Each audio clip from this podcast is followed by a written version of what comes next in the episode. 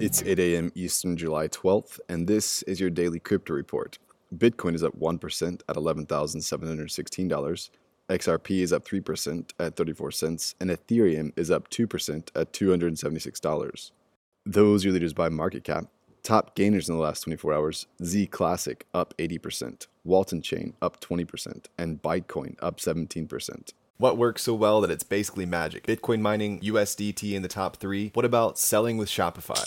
Shopify is the global commerce platform that helps you sell at every stage of your business. From launching your online shop to did we just hit a million orders? Shopify is there to help you grow. From their all in one e commerce platform to their in person point of sale system. Wherever and whatever you're selling, turn browsers into buyers with the internet's best converting checkout, up to 36% better compared to other leading commerce platforms. Sell more with less effort thanks to their new AI solution, Shopify Magic. My favorite thing about Shopify is no matter how much you want to grow, they have the solutions you need to take control and level up your business business. Shopify powers 10% of all e commerce in the US and millions of other entrepreneurs across 175 countries. Plus, Shopify's award winning help is there to support you every step of the way. Businesses that grow, grow with Shopify. Sign up for a $1 per month trial period at shopify.com slash DCR, all lowercase. Go to shopify.com slash DCR to grow your business, no matter what stage you're at. Shopify.com slash DCR.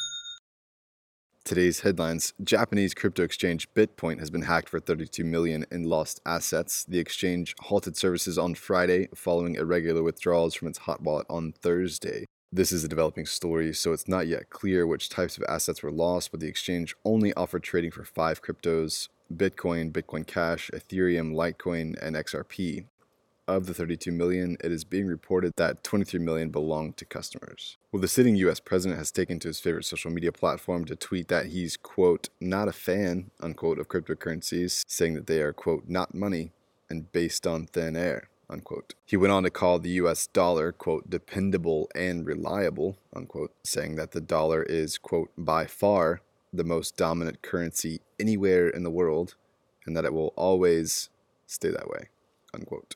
He also took the opportunity to criticize Facebook's Libra project.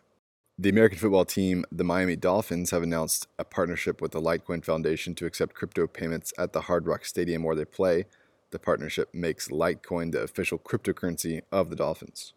Charlie Lee, creator of Litecoin, considers the move a great publicity opportunity, saying, quote, this collaboration propels Litecoin in front of an audience of millions of people around the world at a time where adoption of cryptocurrencies continues to gain momentum and the ecosystem is able to support real world use cases. Unquote.